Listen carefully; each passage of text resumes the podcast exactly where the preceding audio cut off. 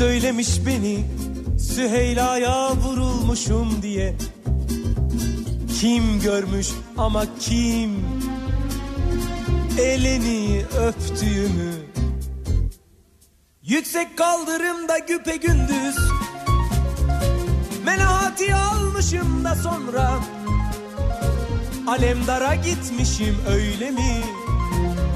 Onu sonra anlatırım fakat Kimin bacağını sıkmışım tramvayda? Güya Galata'ya dadanmışız. Kafaları çekip çekip Orada alıyormuşuz soluğu. Onu da sonra anlatırım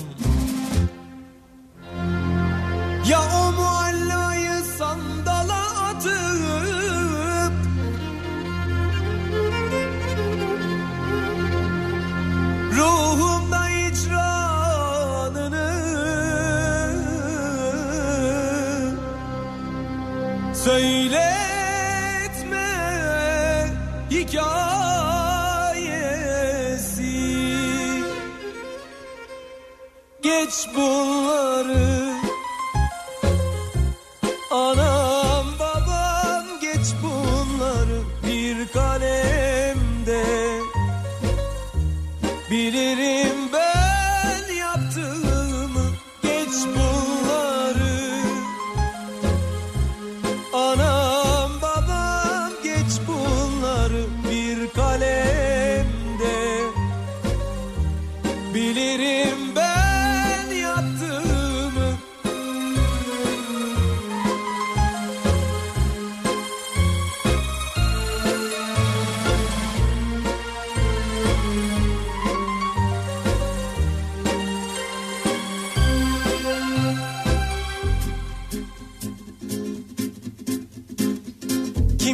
Söylemiş beni Süheyla'ya vurulmuşum diye. Kim görmüş ama kim? Elini öptüğümü. Yüksek kaldırımda güpe gündüz. Menahati almışım da sonra. Alemdara gitmişim öyle mi? Onu sonra anlatırım fakat Kimin bacağını sıkmışım tramvayda? Hmm? Güya Galata'ya dadanmışız. Kafaları çekip çekip orada alıyormuşuz soluğu. Onu da sonra anlatırım. Ya o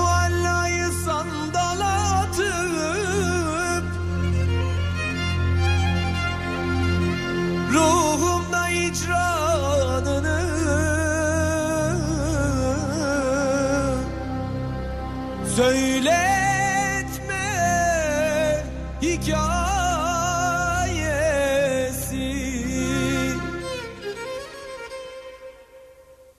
Geç bunları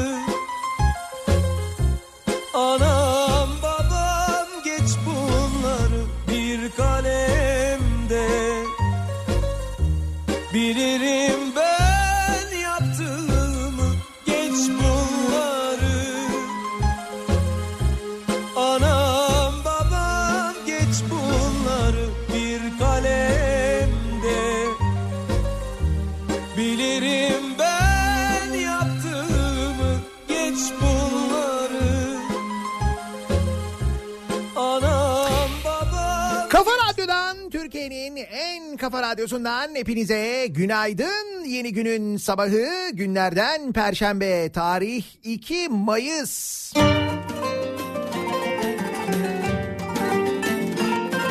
Sanki haftaya yeni başlıyor gibiyiz. yani bu hafta gerçekten çok karışık oldu. Geçen e, salı günü sanki bir cuma günü gibiydi. Ertesi gün 1 Mayıs ve tatil olduğu için dün yani. Bir zaman Şimdi o bir günlük ara ki o bir günlük ara da tam böyle havaların epey ısındığı bir ana denk geldi. Güne denk geldi. Dolayısıyla dün bayağı böyle bir pazar ya da cumartesi günü tadındaydı. Trafik olarak da öyle piknik, mangal ve duman seviyesi olarak da öyleydi. Dün İstanbul'un birçok yeri öyleydi evet.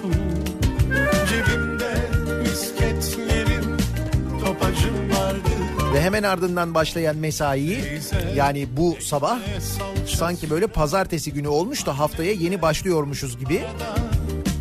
Ama yarın cuma sonra yine tatil. Bir acayip oldu yani değil mi?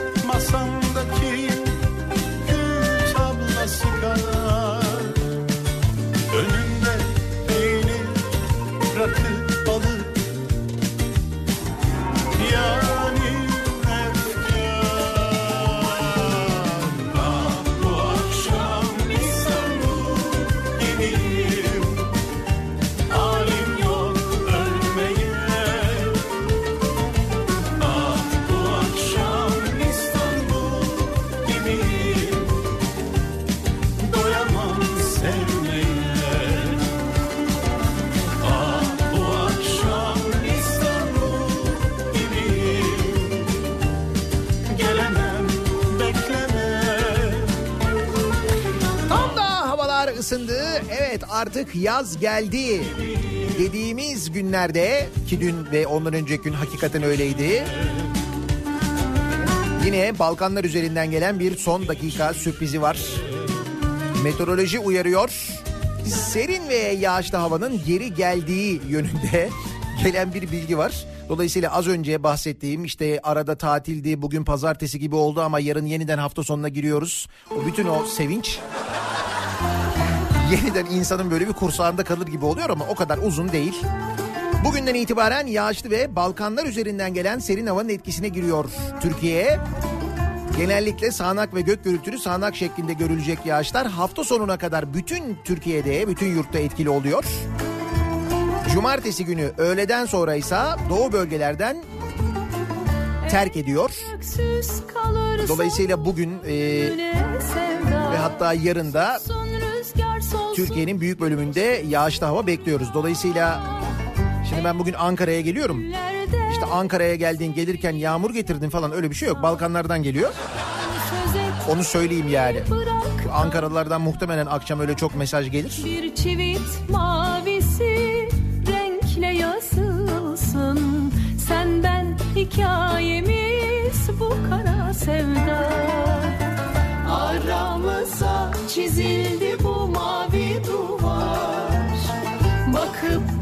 sevdalı kıyılar ağlar. Dünya bölündü ortasında ikimiz.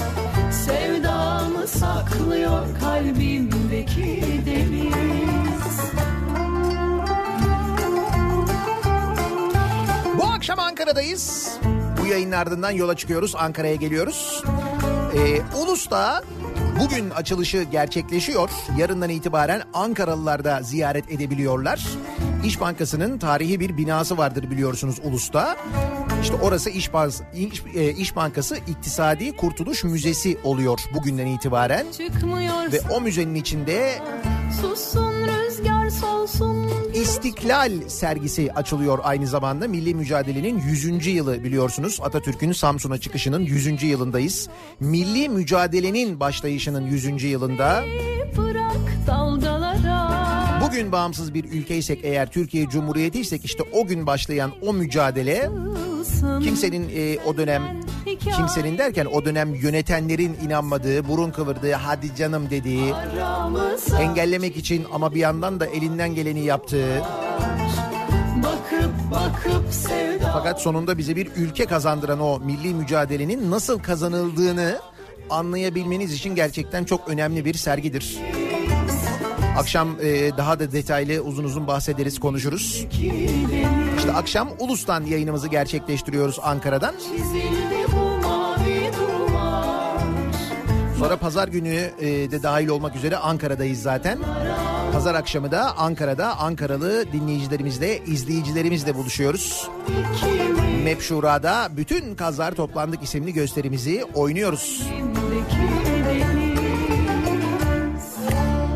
Oynuyoruz deyince bu arada e, tabii iki tane çok acayip e, gelişme aslında bir tanesi değil e, onu zaten hani biliyoruz ama diğeri e, bir kere bir öngörü gerçekleşmesi.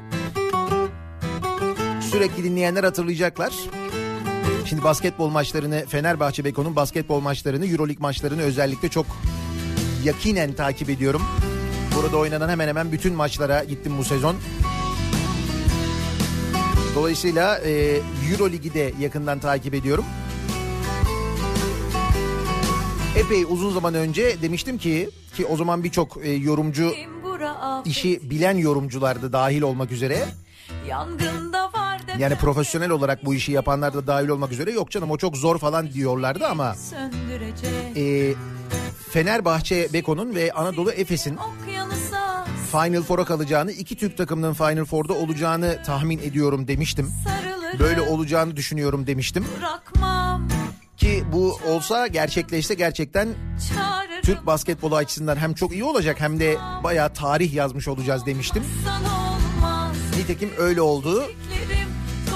Dün Anadolu Efes Barcelona Lassa'yı 80-71 yendi. sana olmaz 5. maçta seriyi 3-2 ile tamamladı.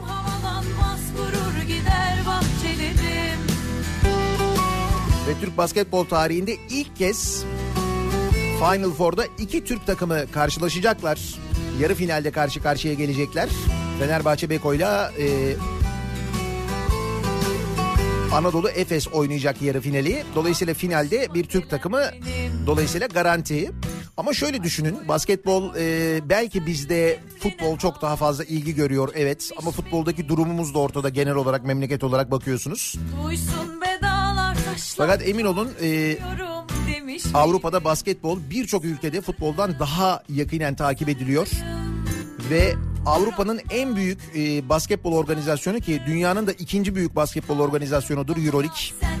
yatmam İşte orada e, sona kalan dört takımdan ikisinin Türk takımı olması gerçekten çok mühim. Çok önemli, büyük bir başarıdır. bahçelerim olmazsan olmaz büyümez toprağım İnsanı umutlandıran aynı zamanda insanı mutlu eden bak böyle şeylerde yapabiliyormuşuz dedirten bir başarıdır. O nedenle iki kulübü de tebrik etmek lazım. Üstelik gerçekten de bu kadar ekonomik krizin, sıkıntının, derdin yaşandığı bir memlekette kulüplerin başta olmak üzere, şirketlerin başta olmak üzere bu iki takımı da verdiği, iki takıma da verdiği destek o kadar mühim ki, o kadar önemli ki işte o destekler sayesinde zaten bu başarı geliyor. Şimdi e, dolayısıyla gözler İspanya'ya çevriliyor. Vitoria'da gerçekleşecek. Vitoria Gasteiz'de gerçekleşecek Final Four organizasyonu bu sene 17-19 Mayıs'ta bir aksilik olmazsa ben de Orada olacağım. Olmayı çok istiyorum tabii. Hatta oradan yayın yapmayı da çok istiyorum. Çok da enteresan bir heyecan olacak. Yani yarı finalde iki Türk takımının karşılaşması. Tabii şimdi orada yalan yok. Gönlüm Fenerbahçe Beko'dan yana. Ve tahminim de Fenerbahçe'den yana ama netice itibariyle bir takım bir Türk takımı finale kalacak. Final final garanti en azından Türkiye için öyle düşünelim. O kısmı da güzel. Bizi tanıyan herkes bilir senle ben eskiden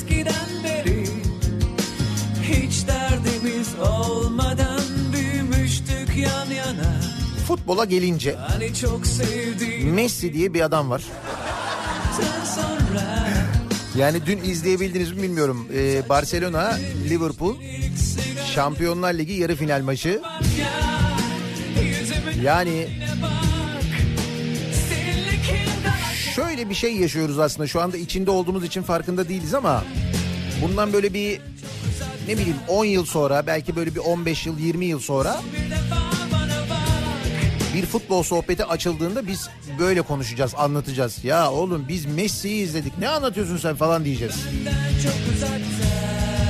Tıpkı böyle işte abilerimizin böyle babalarımızın, dedelerimizin bize anlattığı oğlum bir Maradona vardı. Biz Maradona'yı izledik falan diye böyle anlattıkları gibi biz Messi'yi anlatacağız. Hakikaten dünkü oynadığı futbol sana getirip anlattım her yani tek başına bir takımı nasıl alıp sürüklediği, nasıl liderlik ettiği, o free kick falan. kelimeler. Oh papatya Yüzümün haline bak. Seninle kim kalacak? Işıklar kapanınca Benden çok uzak. Bizde futbolun bu seviyeye gelmesi için ne kadar beklememiz lazım? Son bir defa Bir 20 yıl? Olur mu acaba? Bence bu federasyonda zor. Daha çok bekleriz yani.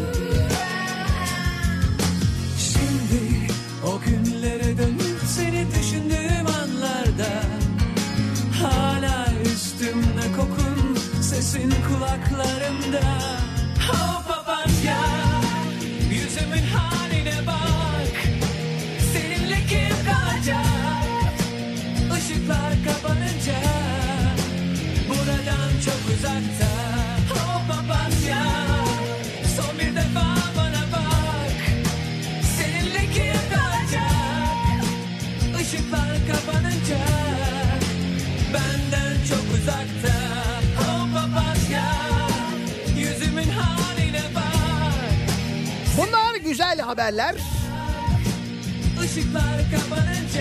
Birazdan e, vereceğimiz haberler üzerine konuşacağımız, güleceğimiz, eğleneceğimiz haberlerde olmasının, bizi gülümsetecek haberlerde olmasının yanı sıra bir de tam böyle seçim sonrası haberleri var ki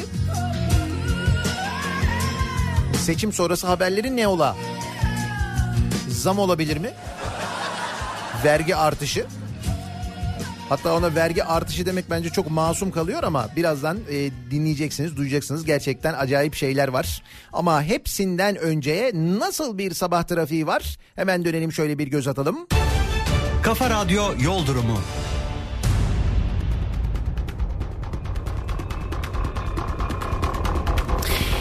Köprülerin yoğunluğuyla başlayalım. İkinci köprüde Anadolu'dan Avrupa'ya geçişte Ataşehir sonrası yoğunluk başlıyor. Tır parkının olduğu noktaya kadar eski tır parkının olduğu noktaya kadar yoğunluk sürüyor. Sonrasında hareketlenen trafik köprü girişinde yeniden etkili. Birinci köprü trafiği daha ağır ilerliyor. İkiye göre yine Altunizade öncesinde Çamlıca rampası ortasından itibaren başlayan bir yoğunluk var. Yine Anadolu yakasında e, Çamlıca gişeler öncesinde yoğunluk Dudullu öncesinde başlıyor. Hatta bu sabah gişelerden çıktıktan sonra da Kartal yönünde Kars Kartal sapağını geçene kadar devam eden bir yoğunluk mevcut.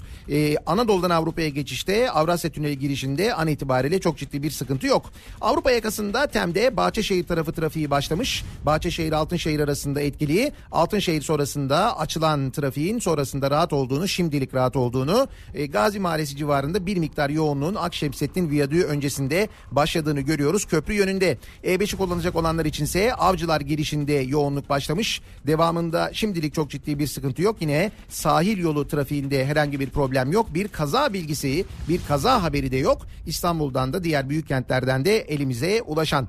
Bir reklam arası verelim. Reklamların ardından yeniden buradayız.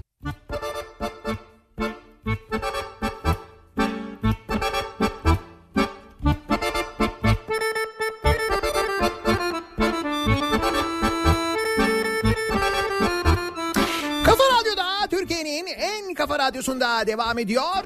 Daiki'nin sunduğu Nihat'la muhabbet. Ben Nihat Sırdar'la 2 Mayıs Perşembe gününün sabahındayız.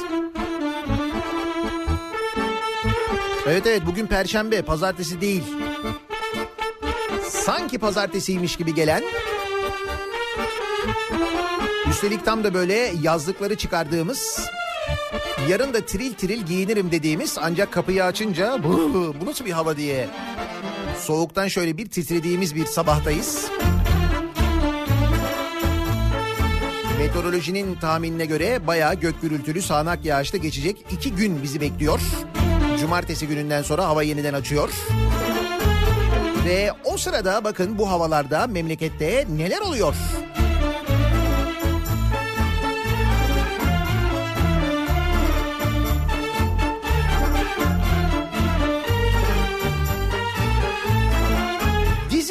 Kaçakçılığı önlüyorlardı.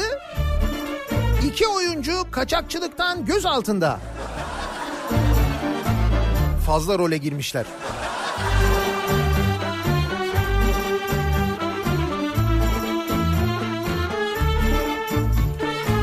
Kayseri polisince içki kaçakçılığı suçlarına yönelik başlatılan ve iki ay süren teknik takip çalışmaları neticesinde Şüphelilerin Adana ve Mersin'den kaçak içki getirerek sosyal medya sitelerinde açtıkları farklı hesaplar üzerinden ya da irtibatta oldukları şahıslar aracılığıyla piyasaya sürdükleri tespit edildi. Adana ve Mersin'den kaçak içki getirip Kayseri'de sosyal medya üzerinden satıyorlar mıymış? Teşkilata bak. Ve sosyal medyaya bak. Ya Teknik takip sonucu şüphelilere gerçekleştirilen 6 ayrı operasyonda 1500 adet kaçak içki ele geçirildi. Olayla ilgili yakalanan şahıslardan AU ve MAD'nin internette takibi çok olan ve uyuşturucu ticareti yapan kaçakçılara karşı mücadele veren Bozuk Düzen isimli dizide başrol oyuncuları oldukları belirlendi. Bozuk düzende başrol oynuyorlarmış. Bozuk düzeni düzeltmeye çalışıyorlarmış ama sosyal medyadan kaçak içki mi satıyorlarmış? Hakikaten düzen bozulmuş. Bozuk düzen yani.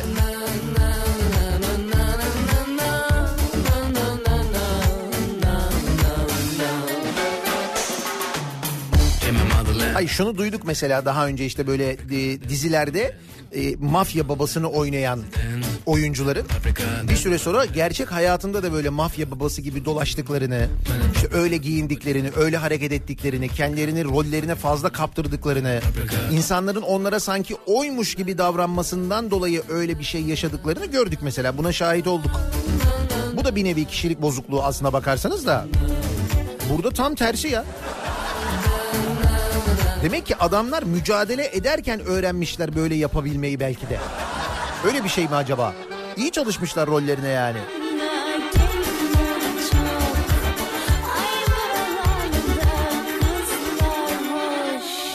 Fakat düzen gerçekten bozuk. Onu söyleyeyim yani bir sıkıntı var. Çünkü artık bu, bu noktaya geldiysek bir sıkıntı var. Şu noktadan bahsediyorum. Damat yanlışlıkla kayınpederiyle evlendi. Ne yaptı?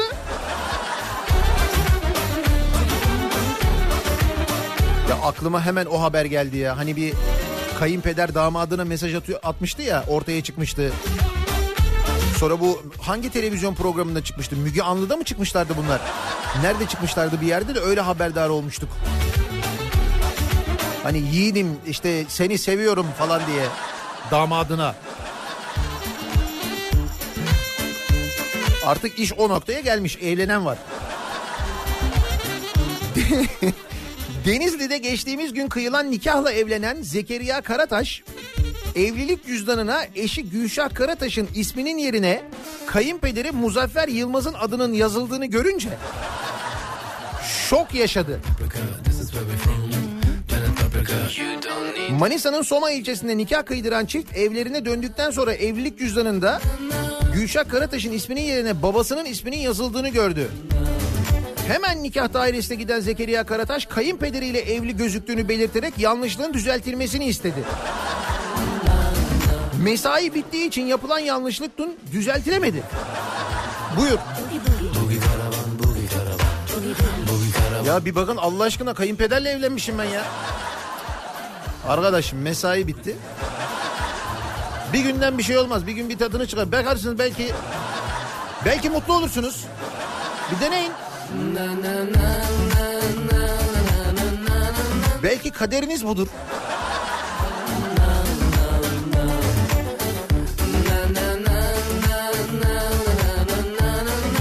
Kayınpederiyle evlendirildiğini görünce şoke olduğunu söyleyen Zekeriya Karataş şöyle konuştu. Nikah kıydırmak için Soma Belediyesi'ne başvurduk. İşlemler yapıldı. Nikahımız kıyıldı. Fotoğraflar çekildi. Kutlamalar yaptık. Biz şehir dışından geldiğimiz için nikahın ardından oradaki evimize geçtik. Nikah defterimize baktığımızda kayınpederimin ismi yazıyordu. Görünce çok şaşırdık. Nasıl olur dedik. Telaşlanıp evlendirme dairesine gittik. Merdivenlerde nikah memurunu gördük. Nikah defterini gösterdik. O da duruma çok şaşırdı. Yanlışlıkla yazıldığını söyledi. Ancak evlilik cüzdanına göre ben şu an kayınpederimle nikahlı gözüküyorum. İyi ki kütüye işlenmemiş.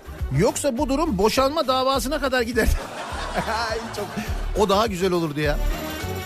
Sayın Hakim kayınpederimden boşanmak istiyorum. Niye? Ne bileyim vaatlerini yerine getirmedi yani.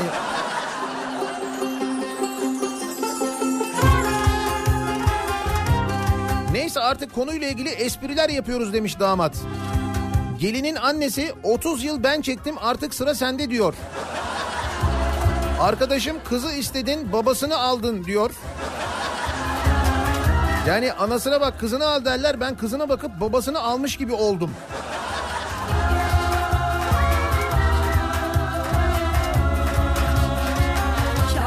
Şu vakte kadar düzelmiştir herhalde diye tahmin ediyorum.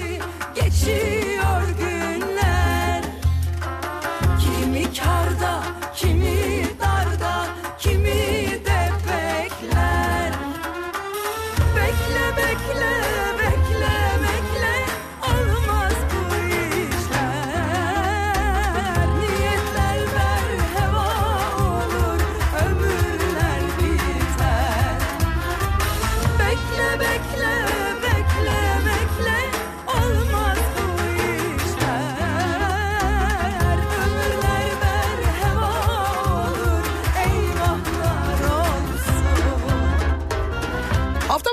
meclisi konuşuyorduk. Diyorduk ki iki ay sonra meclis çalışmaya başlayacak. Değil mi? Seçimler sebebiyle çalışmalara ara vermişti Türkiye Büyük Millet Meclisi. İki ay sonra geçtiğimiz gün ilk kez toplandı salı günü. Hatta iki ay sonra yeniden çalışmaya başlayacakları için sormuştuk. Demiştik ki hani millet meclisi ya. Sizin millet olarak bir isteğiniz var mı? Ne istiyorsunuz Türkiye Büyük Millet Meclisi'nden diye? haberi Dinleyicilerimiz beklentilerini, isteklerini, çözülmesi gereken konuları, tartışılması gereken konuları yazmışlardı, göndermişlerdi. Peki ne oldu meclis iki ay sonra toplandı da? Şimdi karşılıklı kimi tartışmalar, laf atmalar, göndermeler falanların haricinde onları zaten biliyoruz. Bu arada hani demiştik ya şimdi İstanbul Belediye Meclis toplantıları canlı yayınlanıyor. 4 milyon insan izlemiş şu yüksek rakamlar bunlar. Keşke mecliste böyle sürekli yayın yapsa falan diye meclisin yani e, e, internet üzerinden yaptığı bir yayın varmış. Meclis TV internet üzerinden oturumların tamamını canlı olarak yayınlıyor. Saat 19'dan sonra Meclis TV kapanıyor ama internet üzerinden izlenebiliyor haberiniz olsun. O bilgiyi de verelim. Bilmiyorum gerçi İstanbul Belediyesi Meclisi kadar heyecanlı olur mu ama neticede bir alışkanlığımız var. Yıllardır seyrediyoruz. Türkiye Büyük Millet Meclisi de epey heyecanlı geçiyor. İşte o beklentiler pazartesi günü konuştuğumuz beklentiler karşılandı mı acaba ne oldu diye şöyle bir baktım. Mesela önergeler verilmiş. CHP'nin Genel Başkan Kemal Kılıçdaroğlu'na yönelik Ankara'nın Çubuk ilçesinde şehit cenazesindeki saldırıyla ilgili verdiği meclis araştırma önergesinin öne alınması önerisi genel kurulda reddedilmiş AKP'lilerin ve MHP'lilerin oyuyla sevgili dinleyiciler. Yani o mecliste bulunan partilerden bir tanesinin genel başkanına bir linç girişimi oluyor. O linç girişimiyle ilgili meclis araştırma yapma, yapsın diye öneri geliyor. İki parti oyları oy çokluğuyla bunları reddediyorlar. AKP ve MHP bu öneriyi reddetmişler.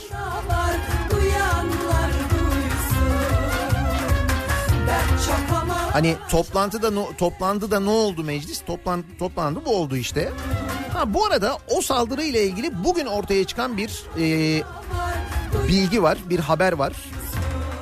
Bazı gazetelerde var tabii, bütün gazetelerde yok.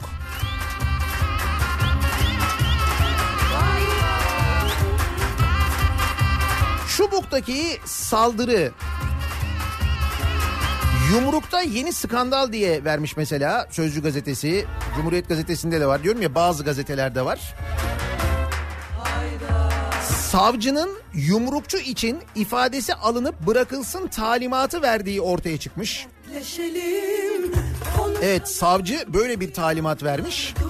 Bu talimatı veren savcınınsa Ensar Vakfı Ankara Şube Başkanı iken savcılığa geçtiği belirlenmiş.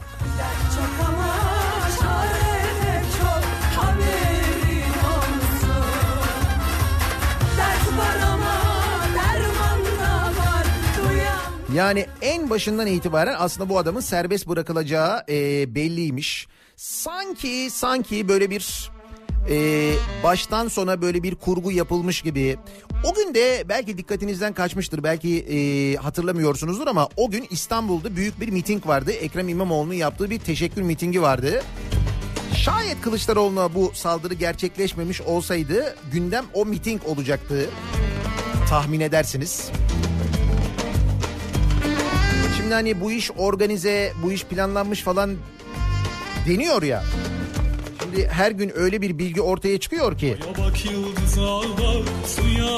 Çubuk savcısı Ercan Poyraz düzenlediği yakalama müzakeresinde saldırgan Osman Sarıgün'ün terör örgütü üyesi olmak suçundan ifadesinin alınması ve serbest bırakılması talimatını vermiş. Bir dönem Ensar Vakfı Ankara Şube Başkanlığı yapan Poyraz'ın deliller toplanmadan Sarıgün'ün serbest bırakılmasını istemesi dikkat çekmiş.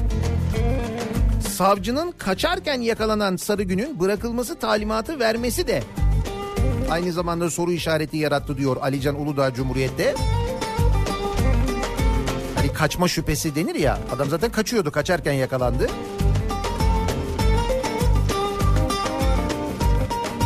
Neyse işte bütün bu olan bitenle ilgili Türkiye Büyük Millet Meclisi bir araştırma e, komisyonu kurulsun önerisini reddetmiş. Meclis çalışmaya başladı mı? Evet başladı. Kara kız kurbanın olayım Bir de hayranın olayım Kara kız kurbanın olayım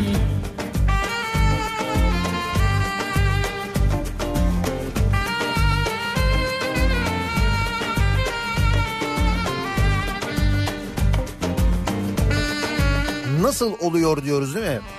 Yani bir insan böyle şeyleri nasıl düşünür? Eğer planlıysa gerçekten nasıl planlar? Yani nasıl böyle şeyler insanın aklına gelir? Nasıl böyle davranılır? Nasıl böyle saldırılır falan hep bunları düşünüyoruz. Hayatı boyunca hiç böyle şeylere karışmamış insanlar doğal olarak şaşırıyorlar. İşte insan kafası acayip çok böyle başka bakabiliyor. Şimdi mesela geçtiğimiz gün hiç konuyla alakası tamamen başka bir olay ama geçtiğimiz gün e, işte Alanya sporlu futbolcuları taşıyan bir minibüs kaza yaptı biliyorsunuz. Bu kazada Alanya sporlu futbolcu Josef Sural hayatını kaybetti. Futbol dünyası e, yasa büründü. Alanyalılar, Alanya sporlular şok geçirdiler. Doğal olarak herkes çok üzüldü falan. Ve bütün bunlar yaşanırken Alanya müftülüğü. Bakın Alanya, bütün Alanya şokta bu arada. Hakikaten Alanya'da yaşayan arkadaşlarım var. Ben onları aradım, onlarla konuştum.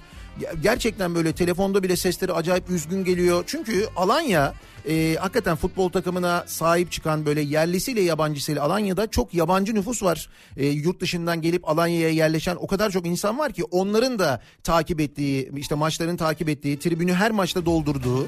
Yani Alanya biraz daha böyle fazla belki diğer takımlara göre sahipleniyor futbol takımını. Dolayısıyla gerçekten büyük bir şok. Herkes çok üzgün. Tam da bu e, ortamda Alanya Müftülüğü bir mesaj yayınlıyor. Sosyal medya hesabından Alanya Müftülüğü tam bu e, tam bugün yani Josef Sural'ın cenazesinin olduğu gün şöyle bir şey yazıyor Alanya Müftülüğü. Bir kimse hayattayken iman etmeyip küfür üzere öldükten sonra başkalarının onun için yapacağı dualar geçersiz olur ve ona herhangi bir faydası dokunmaz. açtım Gayrimüslimlere dua etmek, rahmet okumak, istiğfar etmek caiz midir sorusunu içeren bir paylaşımda bulunuyor.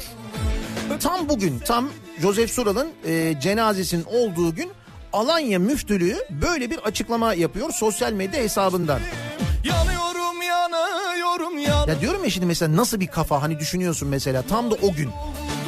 Gonca güle Acem şala Sonra tabii Alanyalılar buna tepki gösteriyorlar.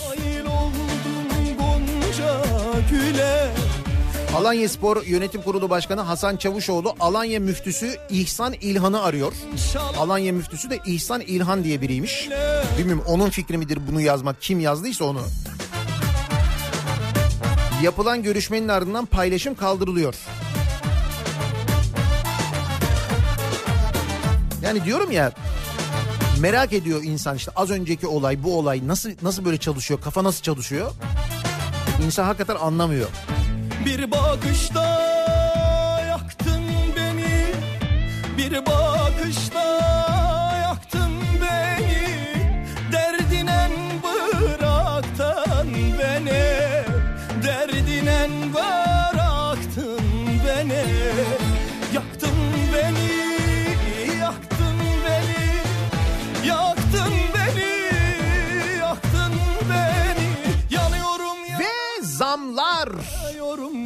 Seçimden sonra geleceğini tahmin ettiğimiz seçim öncesi hatta kimi indirimlerin de seçimlerden sonra zamma dönüşeceğini düşündüğümüz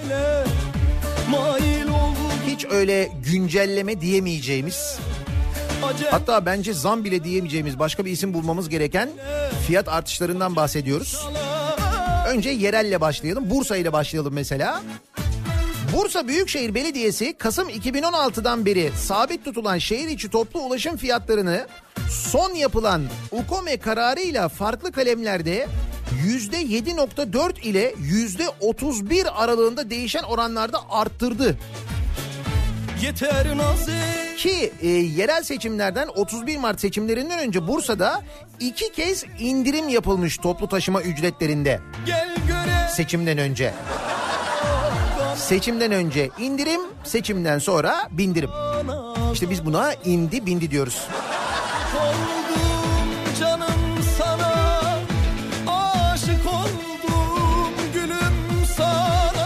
Bugünden itibaren geçerli tarifeye göre Bursa'da 2 lira 30 kuruş olan tam bilet 2 lira 55 kuruşa 1.35 olan öğrenci 1.45'e 1.60 olan indirimli biletse 2.10'a yükseltildi. Öğrenci abonman kartının aylık ücreti ise 90 liradan 100 liraya çıktı.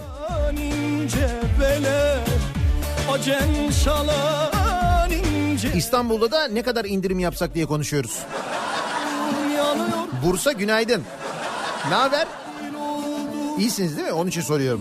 güle Acem şalan ince bele yanıyorum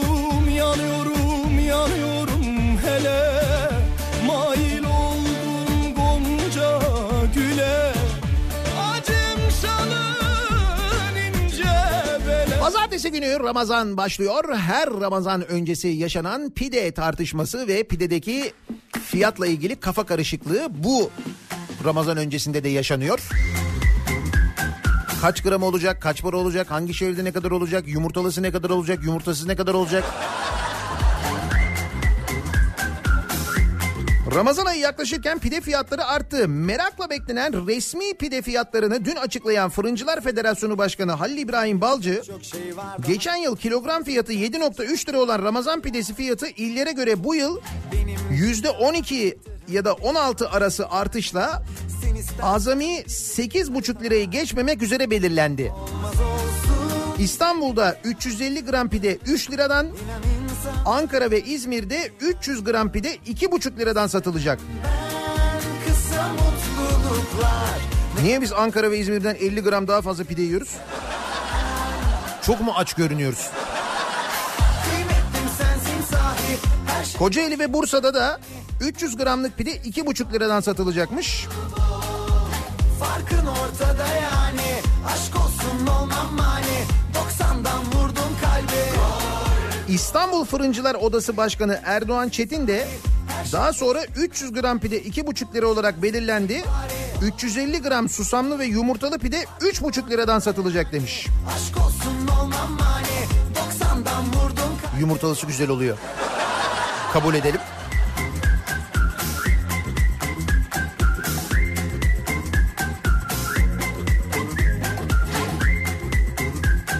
Şimdi böyle ufak ufak başlıyorum bu fiyat artışlarına. Pideden başladım.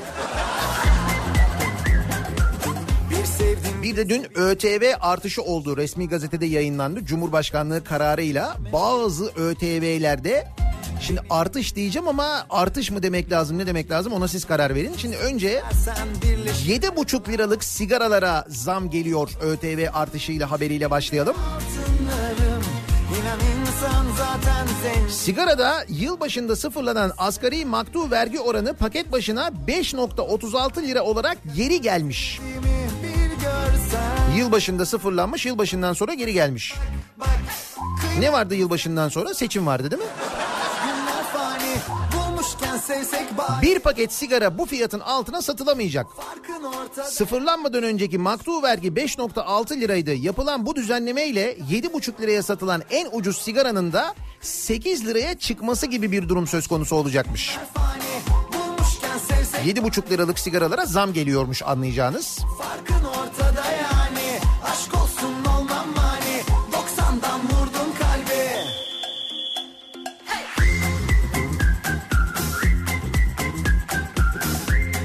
Fakat bu e, acayip.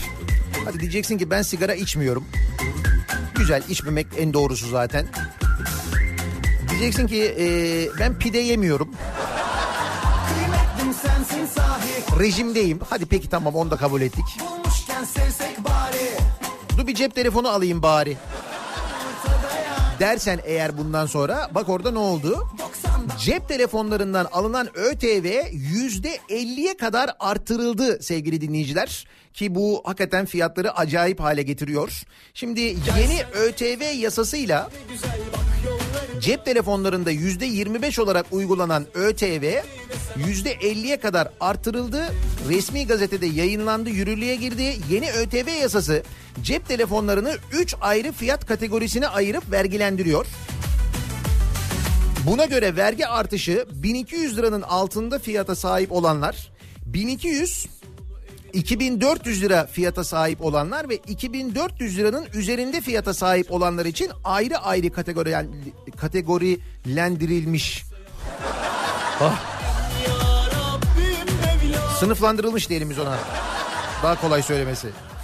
Peki ne olmuş şimdi bu akıllı telefon dediğimiz telefonlar hani hepimizin sahip olmak istediği özellikleri e, işte kullanım kolaylığı ve daha böyle birçok imkanıyla aslında genel olarak tüketicinin e, talep ettiği telefonlar 2400 liranın üzerinde fiyata sahip olan telefonlar.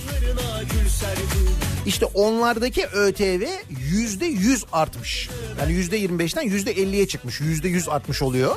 güzel seni her şeyden çok Peki ne olmuş? Şöyle olmuş. Mesela iPhone değil mi? İşte ilk akla o geliyor acaba. iPhone'lar ne olmuş? ÖTV artışı sonrası fiyatı 14.000 TL olan iPhone XS Max'in 14.000 lira. 512 GB'lık modeli 2074 liralık artışla 16.074 liraya satılacak. Yani artı 2074 lira eklenmiş üzerine. Yine popüler bir model olan iPhone 8'in ise en düşük fiyattan satılan modelinin ÖTV artışı sonrası 886 lira zamlanacağı hesaplanıyor. O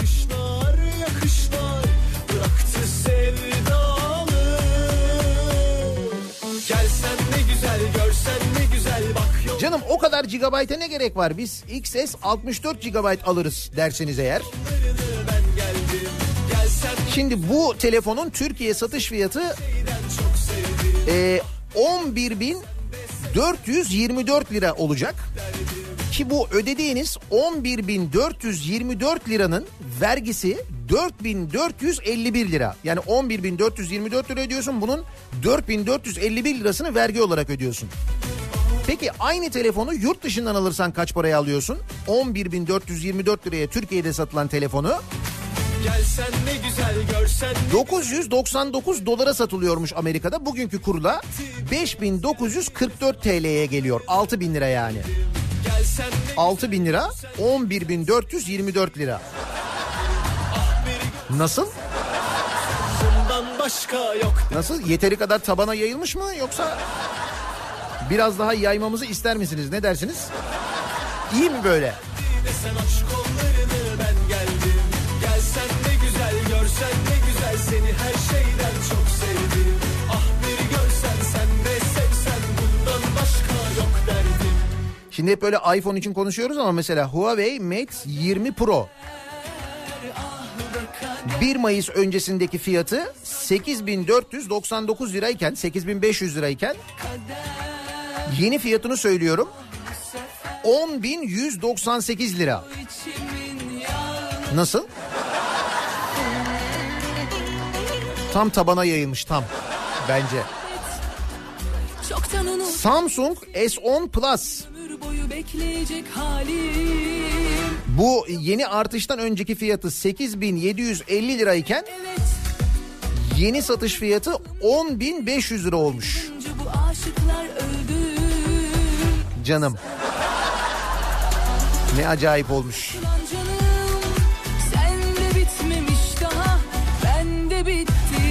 Sen de başlamış ya da Kader ah be kader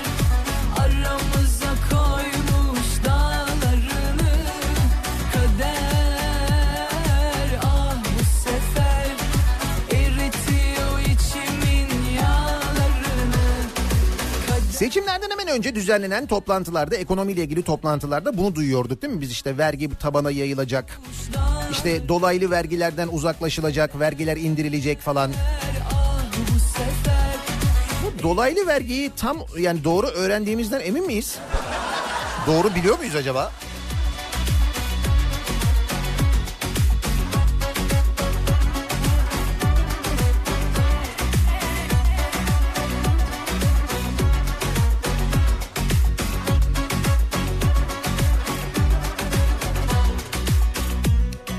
Vergi uzmanı e, Ozan Bingöl demiş ki Ozan Hoca hesaplamalarına göre 2000 lira gümrük girişi olan bir cep telefonundan toplam 1245 lira vergi alınırken eskiden şimdi bu e, vergi 1895 liraya yükselmiş.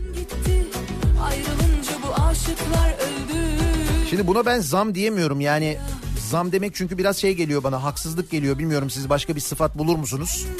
Zam demeyelim de ne diyelim acaba? Ama şunu anlıyoruz bu artışlardan da bunların hepsinin seçim sonrası yağmur gibi gelmesinden ve gelişmesinden ki bu daha başlangıç.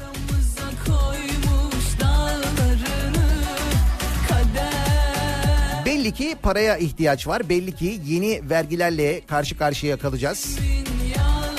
Biz tabana yayılsın diye beklerken belli ki bize yayılacak. Onu da net bir şekilde anlayabiliyoruz.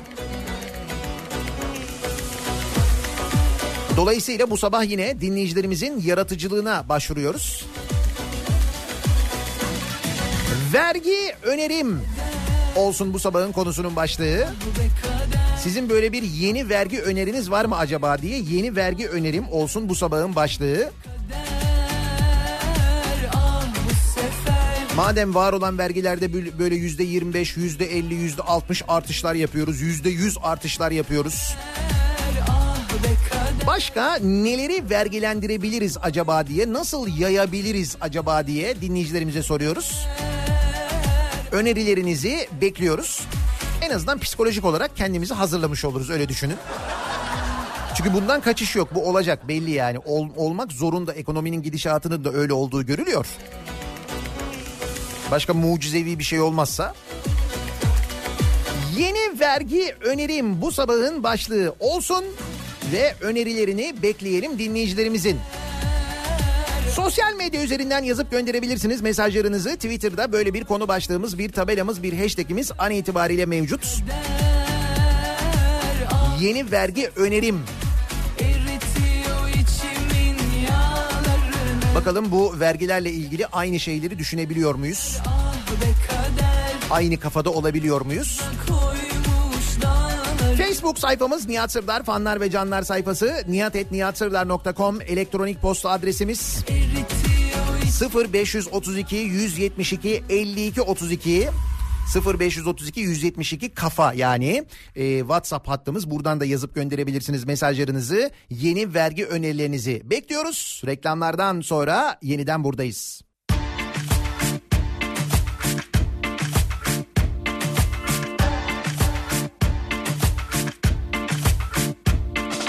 Olsun kapris yok Bir de bu yanaktan bam bam bam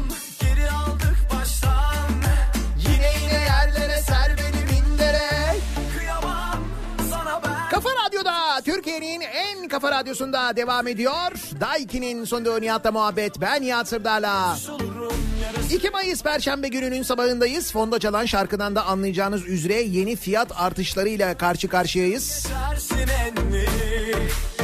Haberdar olabildiğimiz fiyat artışları bir de haberdar olamadığımız Yakışır bir gözyaşın bizden habersiz yapılan markete pazara gittiğimiz zaman gördüğümüz o bu kadar mı artmış fiyatı dediğimiz şeyler var ama bazıları tabii resmi gazetede yayınlanmak zorunda kalıyor bu artışların. O zaman öyle öğreniyoruz. Cep telefonundan alınan ÖTV'ye gelen bir haşırt artış var ki sadece bu şarkıyı değil bu şarkıdan sonra bir şarkıyı daha hak ediyor. O derece bir artıştan bahsediyoruz.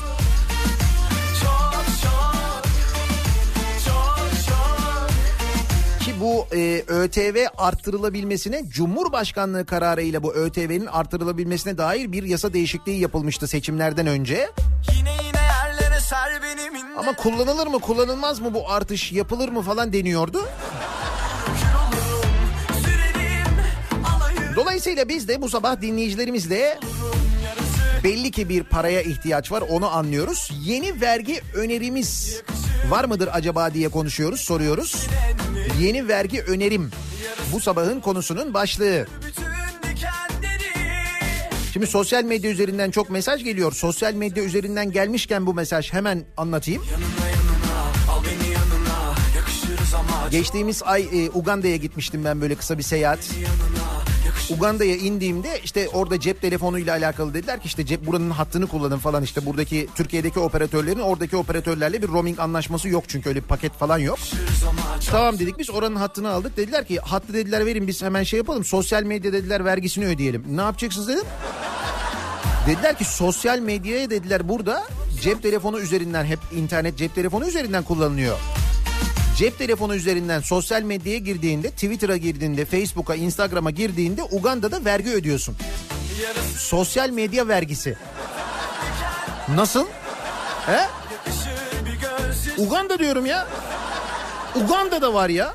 Yanına yanına al beni yanına yakışırız ama çok çok Yanına yanına al beni yanına yakışırız ama çok Misal e, ilk aklıma gelen benim bu oldu. Uganda'da da aklıma gelmişti. Hatta e, beraber gitmiştik. İşte Günhan Durgun dedi ki bak dedi bundan bahsetme radyoda. Dedim ki bahseder miyim ya? Ama işte koşulların bizi getirdiği nokta bu. Gerçekten de madem bir yeni vergi hem belki sosyal medyadan vergi alınırsa vergi ödemeyeyim diye mesela girmeyecek bir sürü tip var. Onlar da ayıklanır. Hani şu böyle saçma sapan şeyler yazanlar edenler falan var ya onları söylüyorum. Bugün nasıl efkarlıyım dumanım İşte bu şarkıyı söylüyordum. Bu cep telefonundaki ÖTV artışı bence bu şarkıyı hak ediyor. Şemsiye. Kesin. kimle konuşsam Bir nefes çeker bir de söver alayı da fark etmez Sarıp sarıp derdimi kime anlatsam Bu arada Uğur yazmış diyor ki abi diyor Amerika'dan alırsan diyor XS diyor iPhone 1088 dolar. Artı açtırma parası Türkiye'ye getirince 620 lira. 170 liradan 620 liraya çıkmış yurt dışından gelen telefonun kayıt parası. Nasıl? Bundan böyle her gece elimizde bir şişe Sen düşünene kadar onu zaten artırmışlar. Açtırma parası 620 lira. Kayıt parası yani yurt dışından gelen telefonun. Köpek olmam kimse artık olan olmuş bana. Açılmaz bu şemsiye. Açılmaz bu şemsiye. Açılsa da fark etmez. Açılmaz bu şemsiye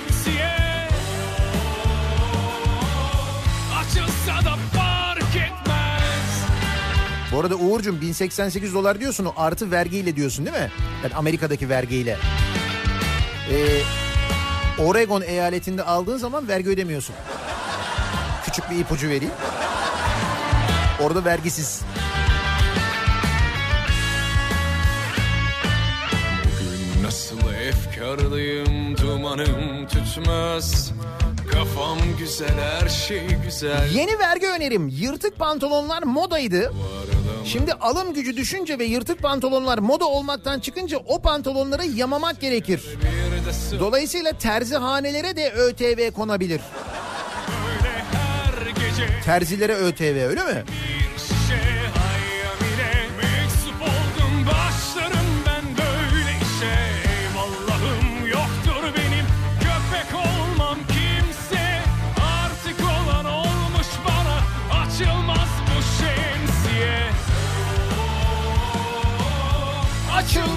Şemsiye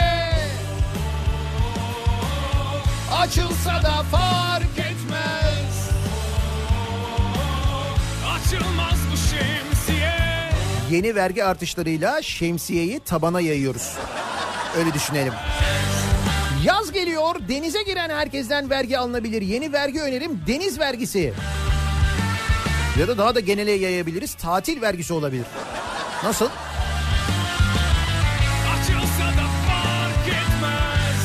İçtiğimiz suya vergi veriyoruz. Peki neden aldığımız nefes için vermiyoruz diye soruyor Kemal. Nefes vergisi istiyorum Nihat Bey. İlgilileri göreve çağırıyorum. Oksijen vergisi. Nefes belki şey olabilir böyle kaba aldığımız nefesten bile vergi falan denmesin diyor. Oksijen daha teknik. İsim olarak oksijen. Verginin de vergisini verdiğimiz güzide vatanımda seçimlerde oylarımız için vergi verelim. Hadi gel de çıkma Seçim vergisi. Ama şimdi dört buçuk yıl seçim yok dediler.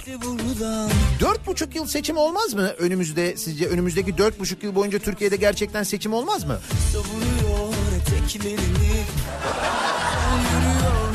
Ne gülüyorsun ya? Bence olur mu? Olmaz yani.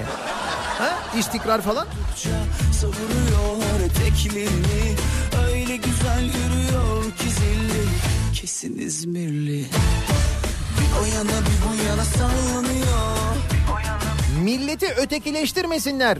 Telefon kullanan herkese aynı zammı uygulayıp aynı vergiyi alsınlar. İnadına inadına bağlanıyor Yangınlar yanıyor Yangınlar yanıyor bak. Bu fiyatlardan bu artışlardan sonra yangınlar yanıyor. Düşünenlerden vergi alalım diyor Şenol. Onu da tabana yayalım. Az düşünenlerden her sene 5 bin lira, çok düşünenlerden 7 bin lira, gara gara düşünenlerden de lüks tüketime girsin 20 20 lira vergi alınsın.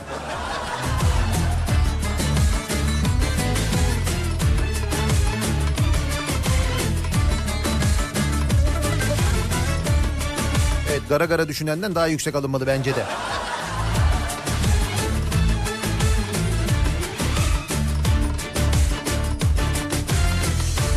Düğün sezonu hazır açılmışken geline ve damada takılan takılara devlet de katılsın diyor Asya. Takının yüzde yirmi ikisini alsın. Değil mi? Ha, şey diyorsunuz takı vergisi olsun diyorsunuz yani. Kilerini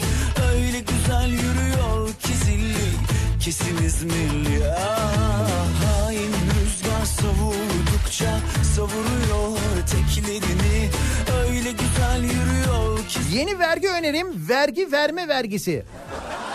Selim göndermiş çok yaratıcı bence.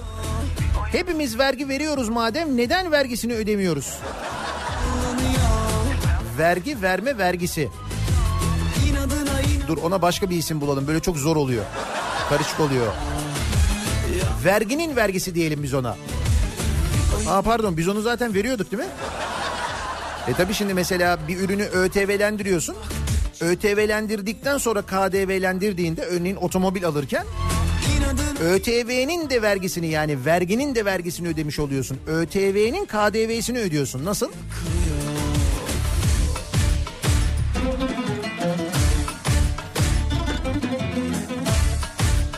Yani dolayısıyla Selim'cim biz verginin vergisini zaten ödüyoruz.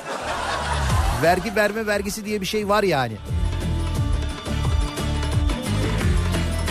Evlenmek için başvuruda bulunurken evlilik vergisi alınsın diyor Gülçin. Nasılsa beyaz eşya, mobilya alırken her türlü vergi ödeniyor.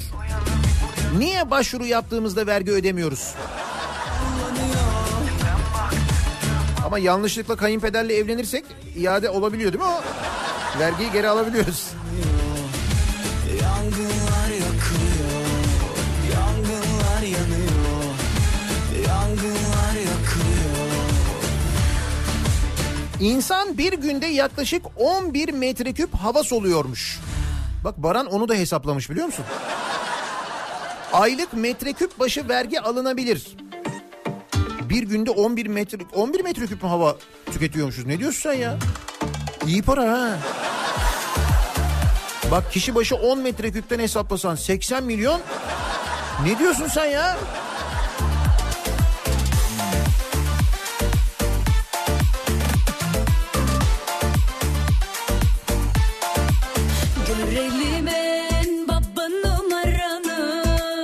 Olmaz olmaz Olmadı olmaz Sinan Tuzcu da bir vergi önermiş. Sınavın Canım onu biz zaten ödüyoruz. Rating vergisi olabilir diyor. O zaman siz bayağı bir vergi ödersiniz. Sen anlat Karadeniz'le. Osman Sınav sevmez bu vergiyi söyleyeyim. Mümkün değil. Nihat Bey benim bir sorum olacaktı buyurun. Bu vergi koyma, kaldırma hatta en fazla yüzde elliye kadar olmak üzere vergi arttırma yetkisi meclise ait değil miydi? Doğru öyleydi. Seçimlerden önce bir değişiklik oldu. O yetki Cumhurbaşkanlığına geçti.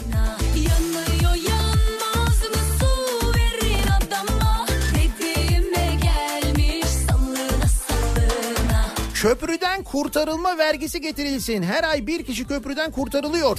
Alın Dün e, bir vatandaş yine intihar girişiminde bulunmuş e, köprüde. O sırada Ahmet Davutoğlu geçiyormuş köprüden. Vatandaşı ikna etmiş. İşte vatandaşın üzerine e, AKP tişörtü varmış. İşte Ahmet Davutoğlu'nun tam oraya tesadüf etmesi falan işte bununla ilgili bir sürü böyle komple teorisi var. Fakat şöyle bir gerçek var. Bu aralar bu intihar vakalarındaki artışlar herhalde sizin de dikkatinizi çekiyordur. olmadı olmaz Son zamanlarda ki biz bu manzarayı tanıyoruz. Daha önce yaşanan ekonomik krizlerde de benzer tablolarla karşılaşıyorduk hatırlarsanız. olmadı İnsanların derdi çok. Doymadın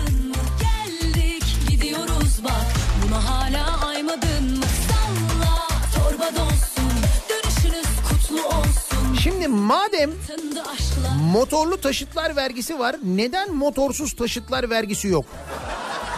diye soruyor mesela. Ufuk göndermiş. Bisikletti, kaykaydı, skuterdı falan bunların diyor vergisi niye yok diyor ya? Ha?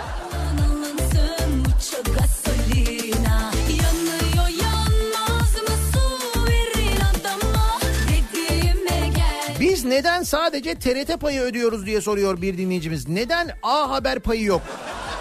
Neden CNN payı yok? Sorma onlar da çok büyük zarardaymış zaten fena. Şimdi ya yeni vergi konulacak ya yeni ihale verilecek ikisinden biri yani bir şekilde çözmek lazım onu ama.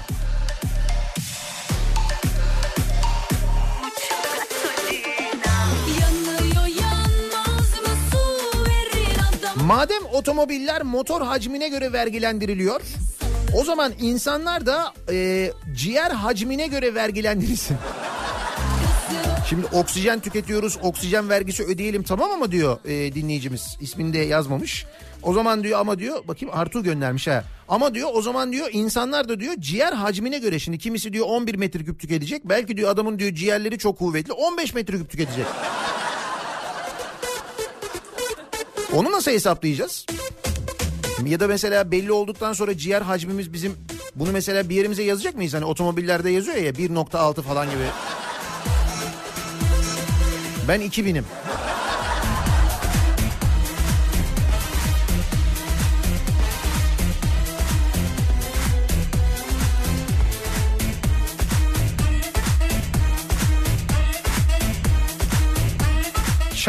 Simit vergisi gelsin abi. Günde 3 öğün sonuçta diyor. Serkan göndermiş. Evet çaya ve simite gösterilen bu ilgiden dolayı.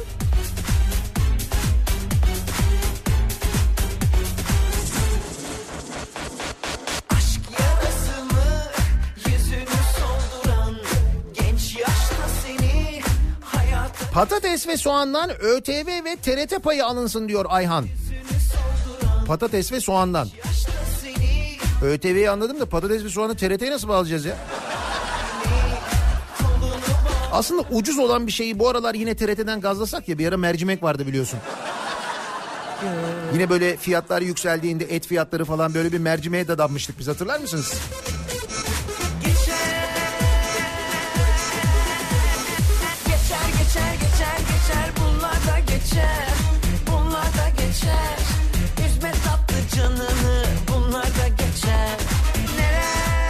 Bence sorma ver vergisi olmalı diyor Turan Öztürk göndermiş. Ayrıca diyor bir mali müşavir olarak bilgilendirmek istedim. Bir de ÖTV ya ÖTV'nin KDV'si ödeniyor. Onun haricinde ÖTV dahil matrah üzerinden gelir ve kurumlar vergisi ödeniyor. Yani verginin vergisini iki kere ödüyoruz biz diyor. Buyurun.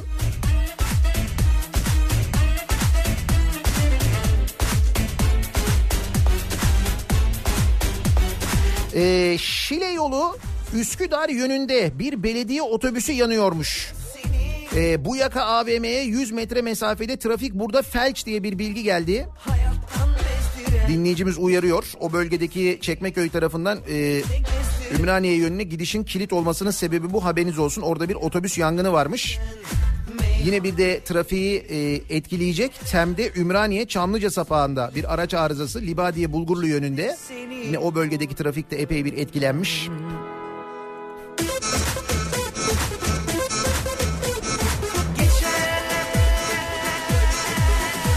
Trafik vergisi. Bak bir anda aklıma geldi. Trafik vergisi olabilir mesela.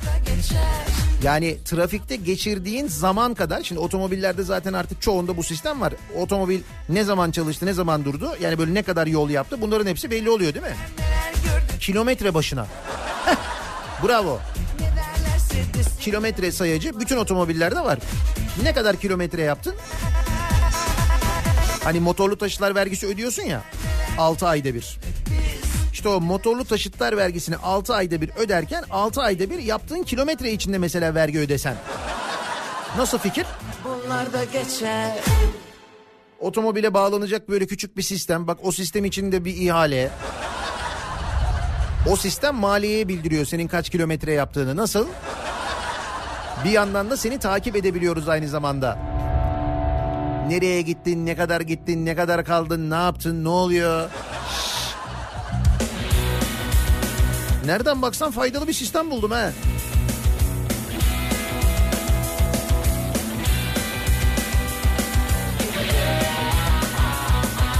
Yeni vergi önerim. Tanzim kuyruklarına girenler ekstra vergi ödeyebilir. Ucuz soğan patates almak istemiyoruz. Sonuçta orası varlık kuyruğu. He? Varlık kuyruğu. İstanbul'daki o tanzim kuyrukları vardı ya seçimlerden önce. İşte o e, seçim öncesinde orada satılan sebzenin belediyede e, belediyeye maliyeti yani zararı daha doğrusu 4,5 milyon lira olmuş. Yani alınan fiyattan daha ucuza satılınca 4,5 milyon zarar olmuş. 4,5 milyon lira.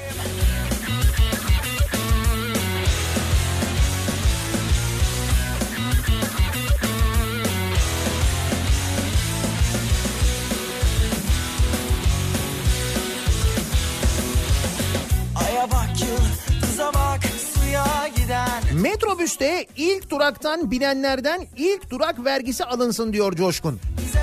Sonuçta onlar hep oturuyor biz hep ayaktayız. Yeni vergi önerim ilk durak vergisi. Ayrıca alt dudak vergisi de yapılabilir. Bunun ilk durakla ne alakası var ya? Ha metrobüste yaşanabilecek risklere karşı. Bu olabilir evet.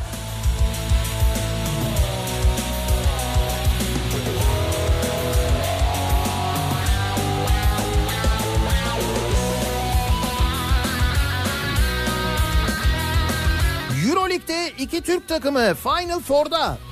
Böyle olmaz kendilerinden vergi almak gerekir. Zaten dört takım var yüzde elliyi işgal etmişiz. Diyor Selçuk.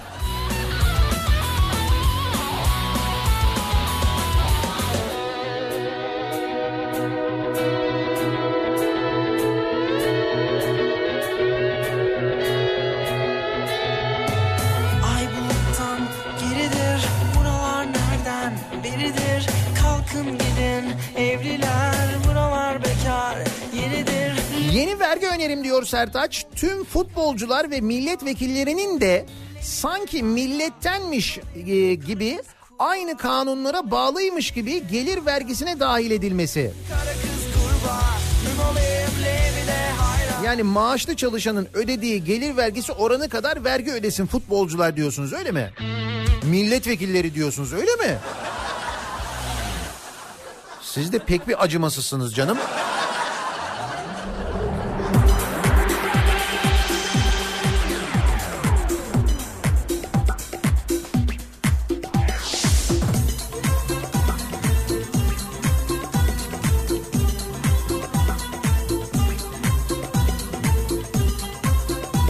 Ozan Bingöl'ü takip etmek yeni ne vergi olacaksa önceden haber vermek demek. Tabii canım Ozan Bingöl söylemişti. 7 Nisan'da cep telefonlarında ÖTV'nin artırılacağını yazmıştım diyor. Ve şimdi de şöyle bir öngörüsü var Ozan Bingöl'ün. Diyor ki yurt dışından yolcu beraberinde getirilen cep telefonlarındaki 618 liralık harç tutarı çok yakında 1000 liranın üzerine çıkarılacaktır diyor. Yani bu aralar yurt dışından telefonu getirdiniz. Getirdiniz, getirmediniz. 1000 liranın üzerine mi? Gerçi bak 1000 liranın üzerine bile getirsen telefonun fiyatı 15 bin lira diyorum ya 16 bin lira. Amerika'dan alıyorsun 6 bin lira üzerine 1500 eklesen 7500 lira. 7500 nerede 16 bin nerede? Ayrıca 16 bin lira ne ya?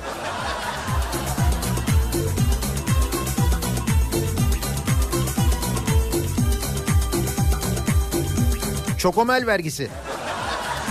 Çokomele vergi koymayın ya. Seviyorum ben.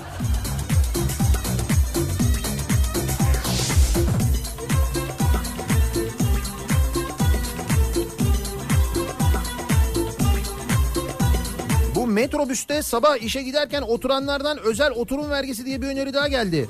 Ayaktakiler bayağı bir rahatsızlar bu konuda bak söyleyeyim sana. Metrobüste oturanlarla metrobüste ayakta gidenler arasında bir toplumsal gerilim var. Farkında mısınız bilmiyorum.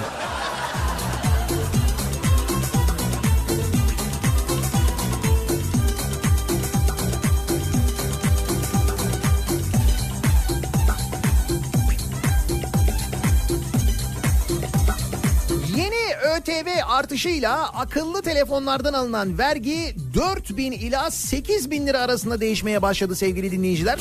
Bu en akıllı olanlarda. Verginin tabana yayılışı böyle olacağına göre sizin yeni bir vergi öneriniz var mı acaba diye soruyoruz bu sabah dinleyicilerimize. Yeni vergi önerim bu sabahın konusunun başlığı.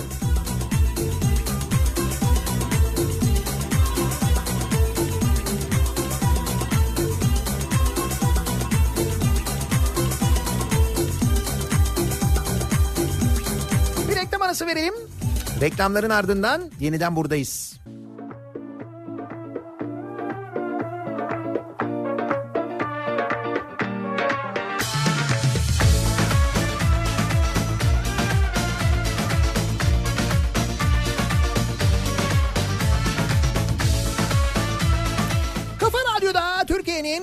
Kafa radyosunda devam ediyor. Daiki'nin sunduğu Nihat'la muhabbet. Ben Nihat Sırdar'la. Perşembe gününün sabahındayız. Tarih 2 Mayıs 8.30'u geçtik ve yeni vergilerle uyandık. Güne vergi artışlarıyla uyandık daha doğrusu. Cep telefonlarından alınan ÖTV'de bir artış hem de sağlam bir artış. Ki cep telefonu fiyatlarına akıllı telefonların fiyatlarına 600 lirayla 2000 lira 2500 lira arasında hatta bir artış olarak yansıyacak fiyatlara. Gerçekten çok ciddi artışlar bunlar. fani fani 7,5 liraya satılan e, sigaralara en ucuz sigaralar onlar. Onlara bir e, ÖTV artışı geliyor. Yani tabana yayılıyor. İşte biz de daha çok tabana yayılsın diye nasıl yeni vergiler olabilir acaba sorusunu dinleyicilerimize sorduk. Onlardan mesajlar geliyor. Yeni vergi önerim bu sabahın konusu.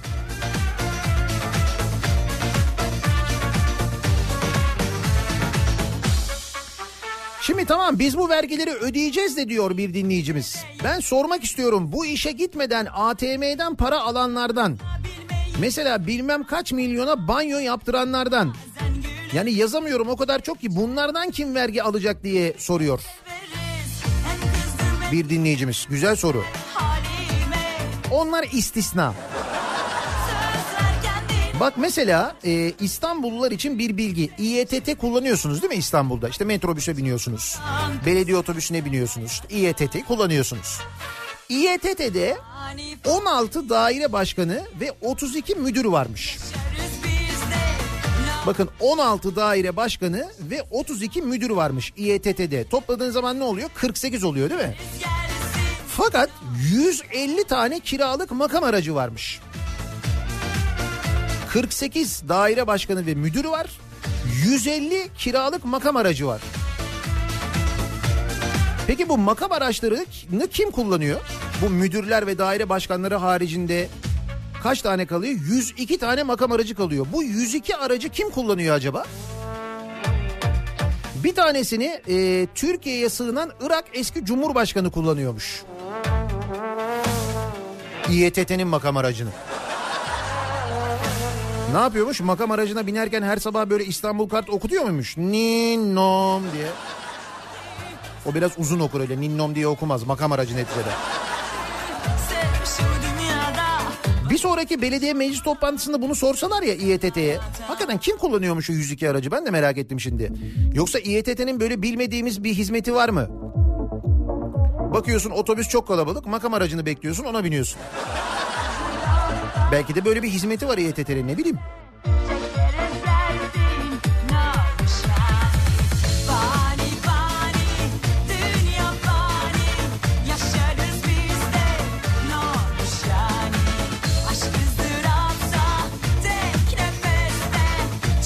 Taksi şoförü dinleyicimiz göndermiş.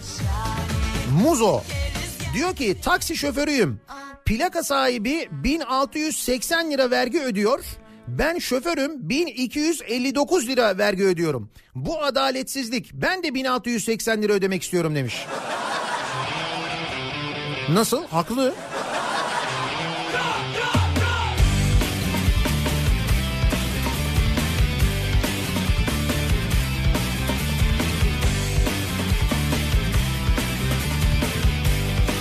Yeni vergi önerim. Cam filmi vergisi. Bir dakika dur. Cam filmi olmaz. Cam filmimize dokunmayın. O bizim kırmızı çizgimiz. Onunla ilgili herhangi bir tasarruf eh. Çok ciddi ters teper. Yine insanlar videolar falan çekmeye başlarlar. Olmaz.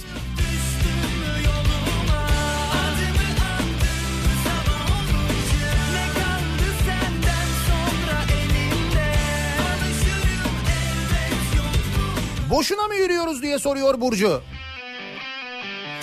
Yeni vergi önerim attığımız adımlar takip edilsin. Bir günde 10 bin adımdan az yürüyenlerden daha fazla vergi alınırken her 10 bin adımda da vergi indirimi yapılsın.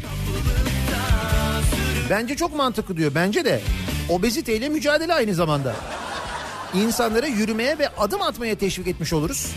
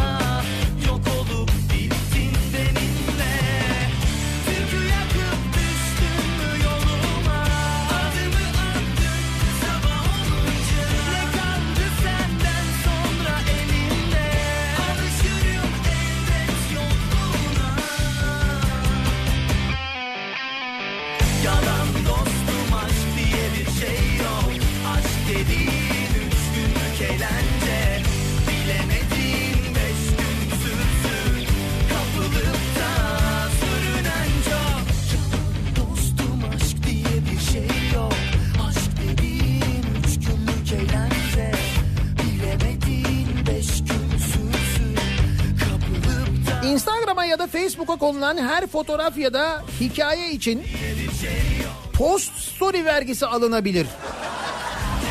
En azından sürekli selfie çeken ya da bir yere gidip 1500 foto koyan tiplerden kurtuluruz diyor Tuğba.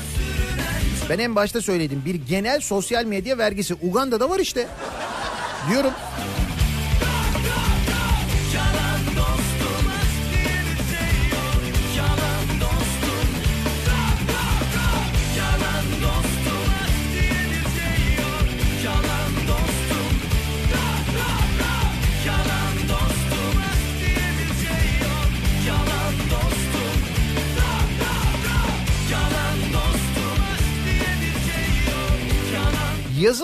Kağıtları 50'nin altında olan öğrencilerden vergi alınması yeni vergi önerim. Eve vergi geldikçe veliler öyle bir çalıştırır ki öğrenciyi eğitime de katkısı olur diyor Özgür. Hiç fena fikir değil ha. Zayıf olan öğrenciden vergi. Dolayısıyla çocuk zayıf almasın diye evet veli daha çok ilgilenir dersleriyle mersleriyle falan iyi olabilir.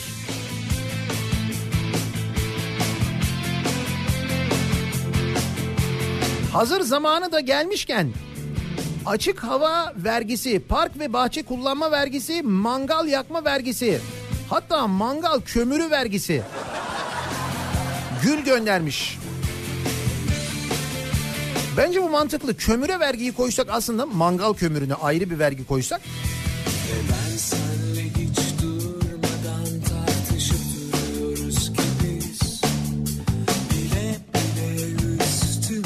Yurt dışında yaşayan biz Türklerden neden Türk vatandaşı vergisi alınmaz diye soruyor Murat. Gerçi dünyanın en pahalı pasaportunu kullanıyoruz ama olsun hem de euro olarak öderdik. Bir dakika siz pasaportu oradan aldığınızda bizden ucuza alıyorsunuz diye biliyorum ben. Bence de mesela o bence biraz pahalı olmalı sanki. Ha? Orada olmanın bir bedeli olmalı değil mi?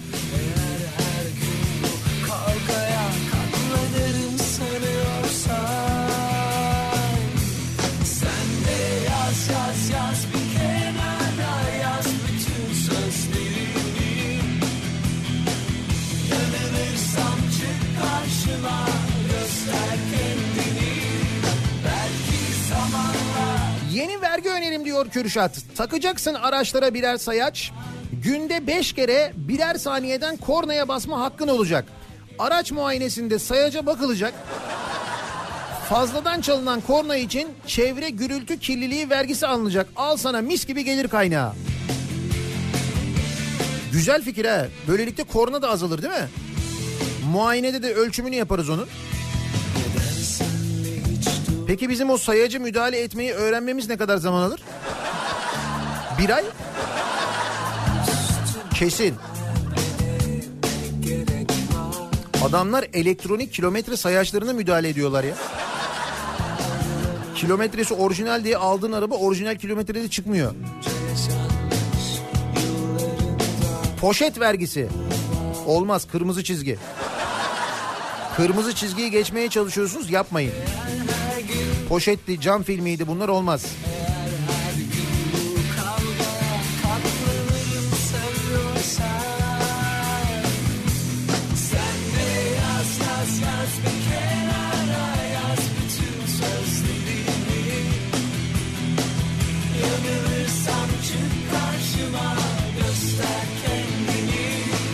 Bak Almanya'da hızlı trende oturanların bilet fiyatı başkaymış, ayakta olanlar başkaymış. Diyorlar ki niye metrobüste de böyle değil? Metrobüs çok hassas bir konu.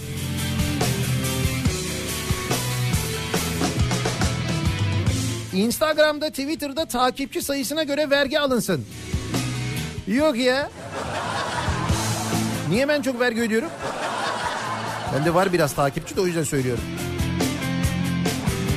Bence paylaşıma göre. Yok ona göre de değil ya paylaşım. Sabit bir şey olsun o ya bence en iyisi. Çok paylaşım yapıyorum o yüzden.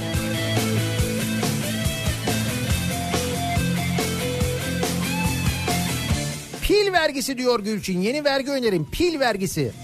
Pil ne üretir? Elektrik. Hani faturası? Yani devamını anlatmaya gerek görmüyorum. Pille çalışan her şeyden vergi alınmalı bence diyor.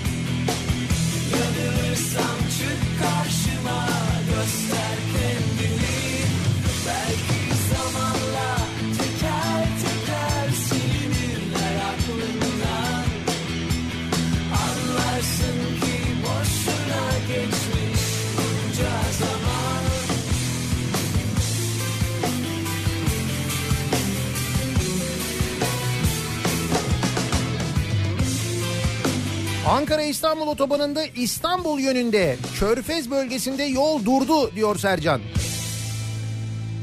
Acaba bir sorun mu var ama o yönden gelen bir bilgi yok. Aksi yönde de fena bir trafik var. Tuzlu'yu geçene kadar bayağı ciddi bir yoğunluk yaşanıyor. İzmit yönünde bu sabah Tem'de. O tarafa doğru da ciddi bir trafik var.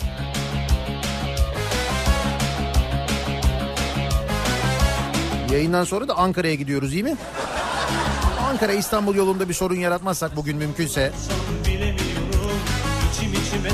Bu akşam Ankara'dan yayındayız. Ankara'dan Ulus'tan yayınımızı gerçekleştireceğiz. Ulus'ta İş Bankası Müzesi'nden, İş Bankası İktisadi Kalkınma Müzesi'nden gerçekleştireceğiz yayınımızı. Pazar günü de Ankara'dayız. Gösterimiz var. MEP Şura'dayız Ankara'da. Başkentlileri bekleriz.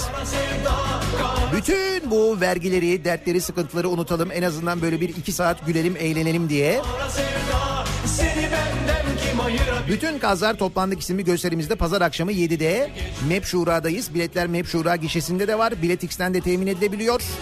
Haftaya da İzmir'e geliyoruz. Ayın 10'unda da İzmir'deyiz. 10 Mayıs Cuma akşamı. İzmir'de Bostanlı'da Suat Taşer sahnesindeyiz. İzmirliler de Karşıyaka Açık Hava Tiyatrosu gişesinden ve Biletix'ten biletleri temin edebilirler. İzmirlilerle de haftaya buluşuyoruz. kararıyor. Tepe taklak oldu dünya tersine sanki. Bütün aşıklar el ele kol kola cıvıl cıvıl geziyor. Bense Nuh'un gemisinde tek başıma gibi inan ki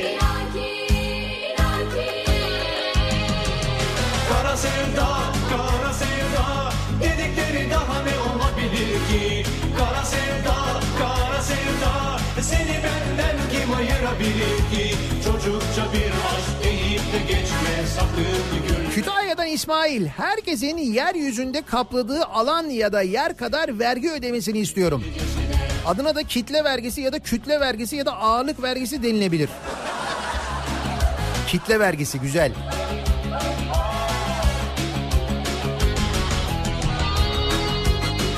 Araç sahibi olurken milyon tane vergi ödüyoruz. Neden çocuk sahibi olduğumuzda da ödemeyelim? Ha.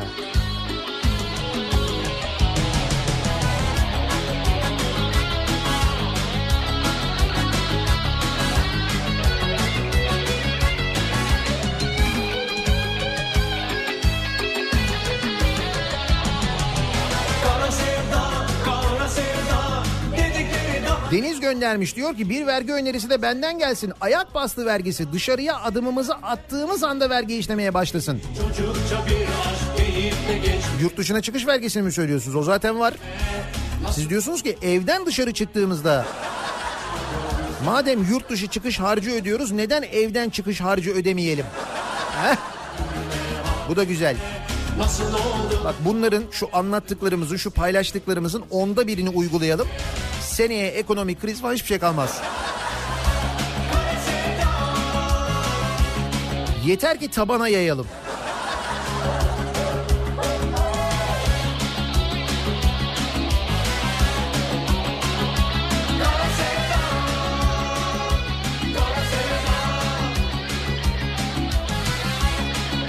Bir reklam arası verelim.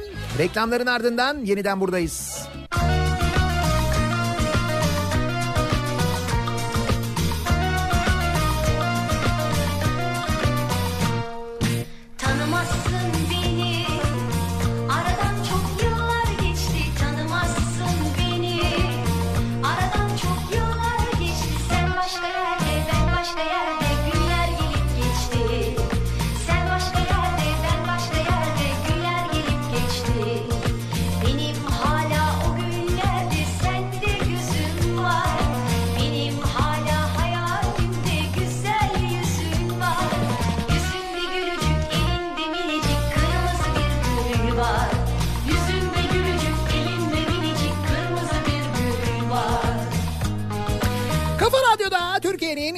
Kafa radyosunda devam ediyor. 2'nin sunduğu Nihat'la muhabbet. Ben Nihat Sırdar'la. Perşembe gününün sabahındayız. Yeni vergiler üzerine konuşuyoruz. Cep telefonlarındaki ÖTV artışı ki ona artış demek e, aslında biraz haksızlık. Zam zaten denmez. bizi Başka bir sıfat bulmak lazım ama öyle böyle değil. Tam haberi konuşurken ve e, belli ki verginin tabana yayılması böyle olacakmış diye düşünürken yeni vergiler neler olabilir diye konuşulurken gelen bir haber var. Ki bu cep telefonundaki ÖTV'nin arttırılışı da bir Cumhurbaşkanlığı kararı ile olmuştu. Şimdi yeni bir karar var. Alınan Cumhurbaşkanı kararına göre Ulaştırma ve Altyapı Bakanlığı tarafından yapılan metrolar için merkezi bütçeden yapılan bütün harcama belediyelerden kesilecekmiş. gibi Buyurun. Şimdi düşünün bakalım İstanbul'da seçimler yeniden olacak mı? Bence olmayacak öyle anlaşılıyor. Zaten olmamalı da yani.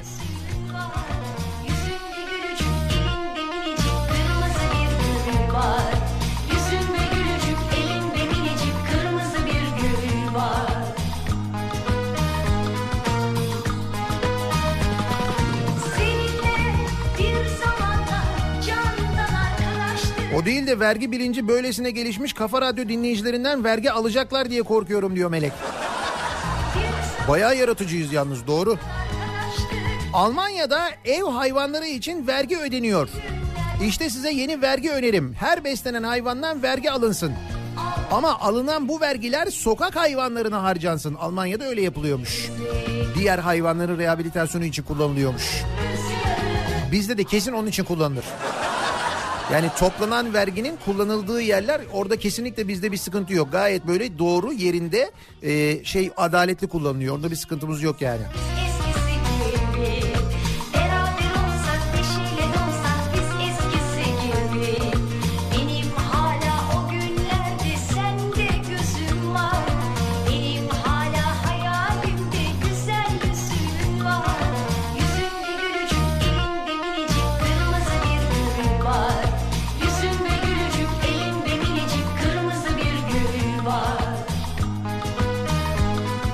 Çatılardaki güneş enerjisiyle su ısıtan zımbırtıdan vergi alınsın. Var mı öyle bedavaya güneş enerjisi kullanmak? Bak Enes'in önerisi bu.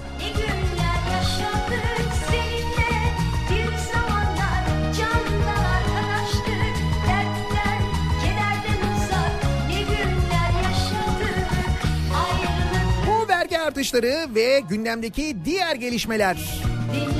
Birazdan Kripto Odası'nda Güçlü Mete sizlere aktaracak. Biz yayınımızın sonuna geliyoruz. Ankara'ya yola çıkıyoruz. Akşam Ankara'dan canlı yayındayız. Başkentteyiz. Sivrisinek'le birlikte yeniden görüşünceye dek hoşçakalın.